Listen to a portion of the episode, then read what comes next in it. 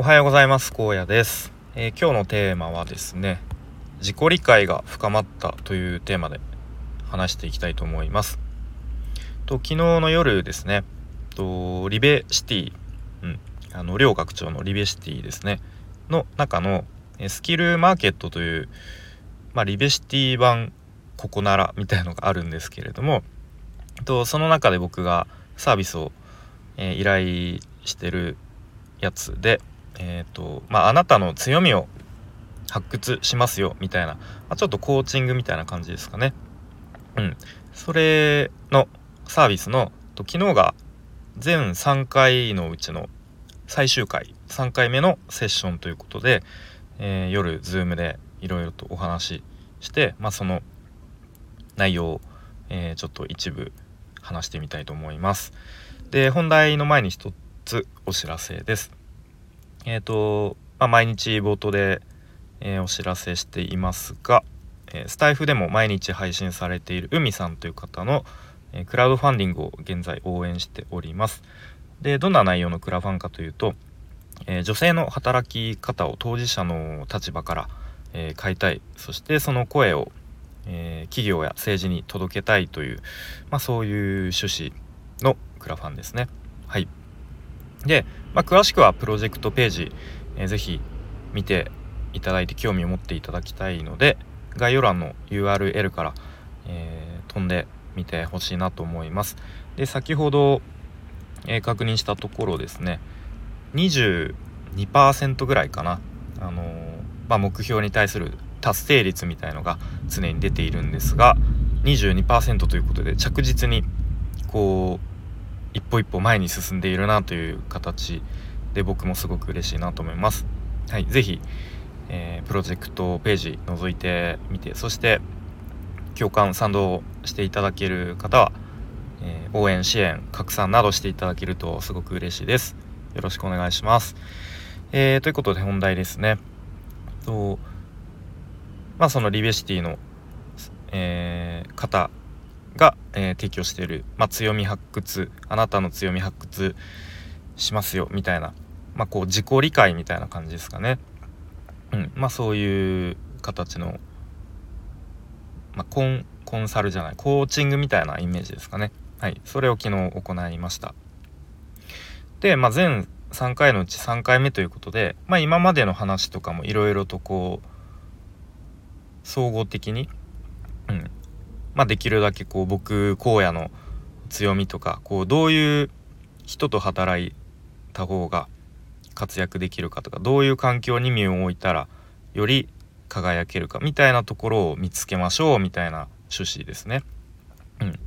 でまあその中で、まあ、最近どうですかみたいなところから始まりで、まあ、転職活動中ですと。うん、で、まあ、先日、まあ、1社ちょっとありがたく泣いていただいたんですがえー、ちょっとお断り辞退させて、えー、もらって、まあ、引き続きまだ転職活動継続中ですっていう話をしたところ、まあ、その内定自体のところで、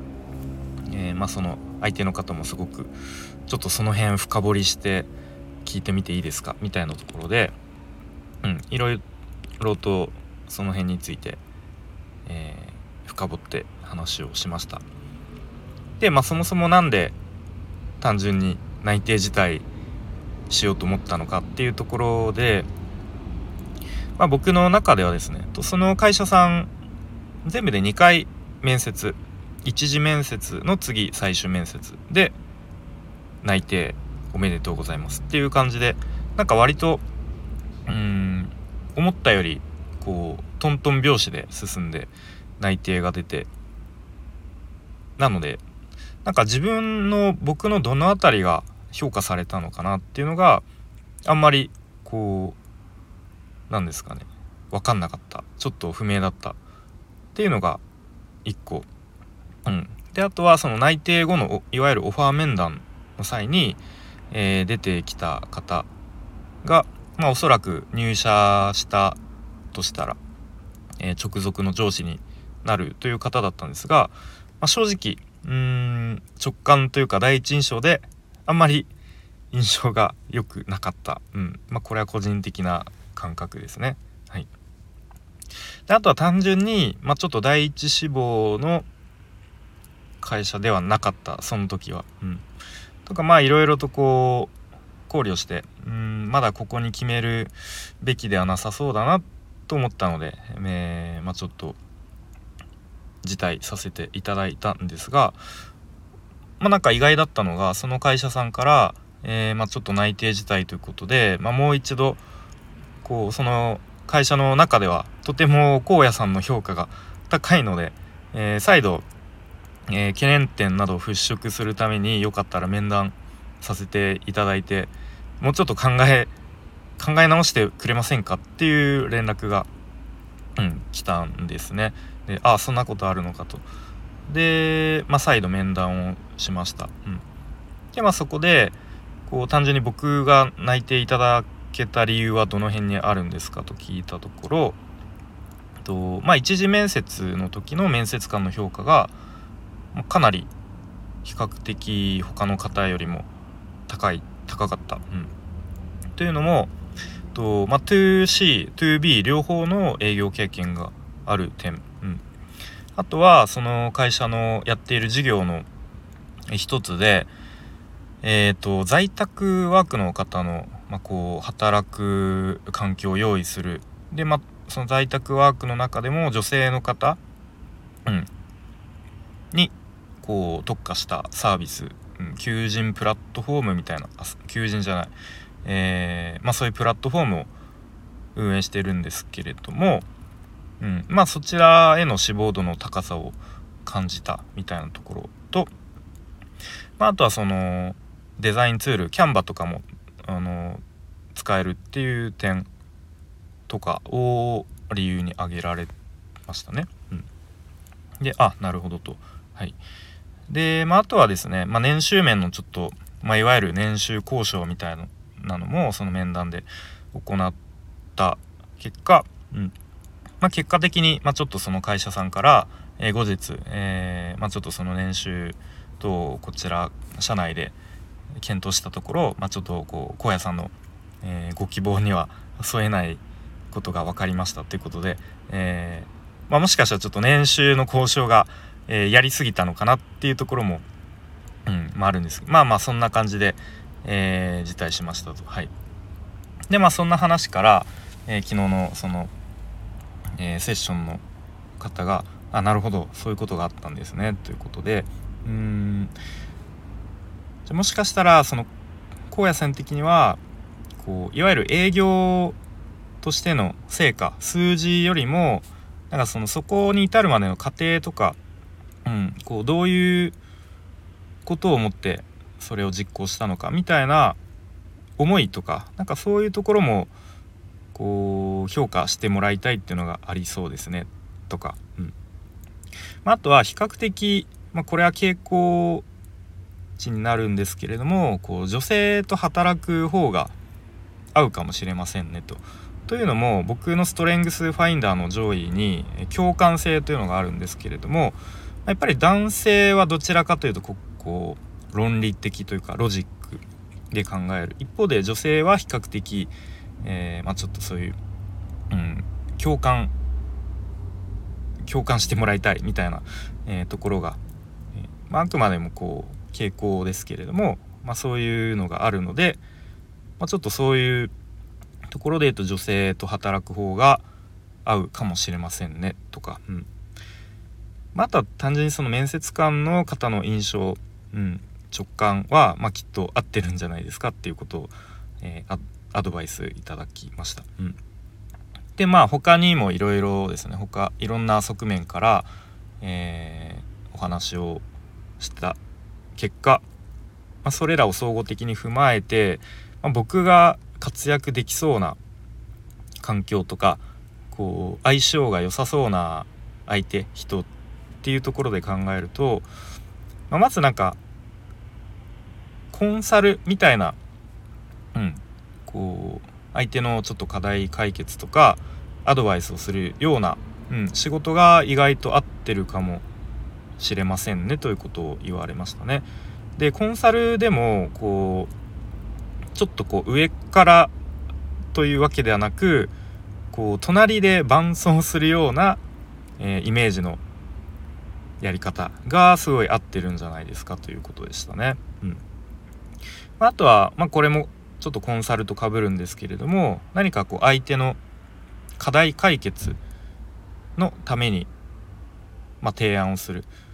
まあ当たり前っちゃ当たり前なんですけれども、まあ、何か課題解決をしてあげるあげられるような、えー、仕事内容、うん、でその課題解決のやり方もこう何か今まで自分が学んできた知識とか、えー、やってきた経験を元に相手にそれを伝えたり、うん、それによって相手の課題を解決して相手の役に立てるようななんかそういう仕事があってそうですねということを言われましたね。うん、まあでも確かに、まあ、副業的な感じで、えー、まあ、時々やっているいわゆるウェブデザインとかのうん、お仕事で言うとやっぱり今まで自分で勉強してきたデザインの知識とかスキルを、まあ、それを使って何か、えー、例えばサムネを作ったりとかバナー作ったりとかいわゆるそういう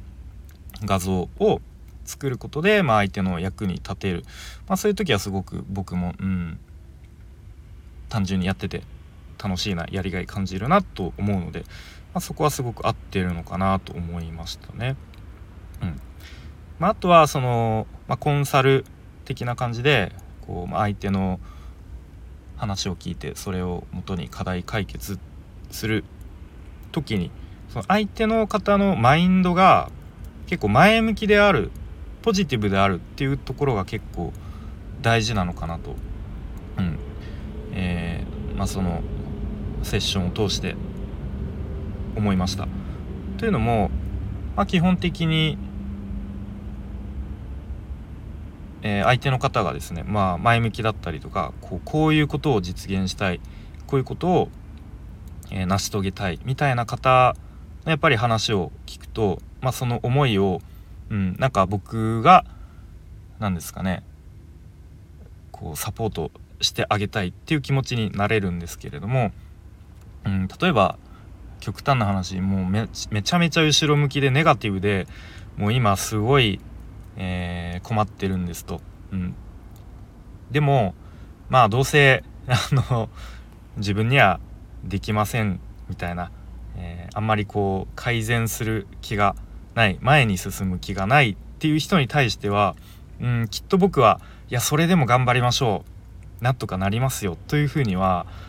なんかあんまりならないんですね。うん、なので基本的に相手の方が前向きだったりポジティブだったりする、まあ、相手ということではなくて例えばその職場環境とか、うん、常に、まあ、同僚とか上司部下が基本的に前向きだったりこう成長意欲が高い環境だとそのストレングスファインダーでいうと調和性が上位にあるので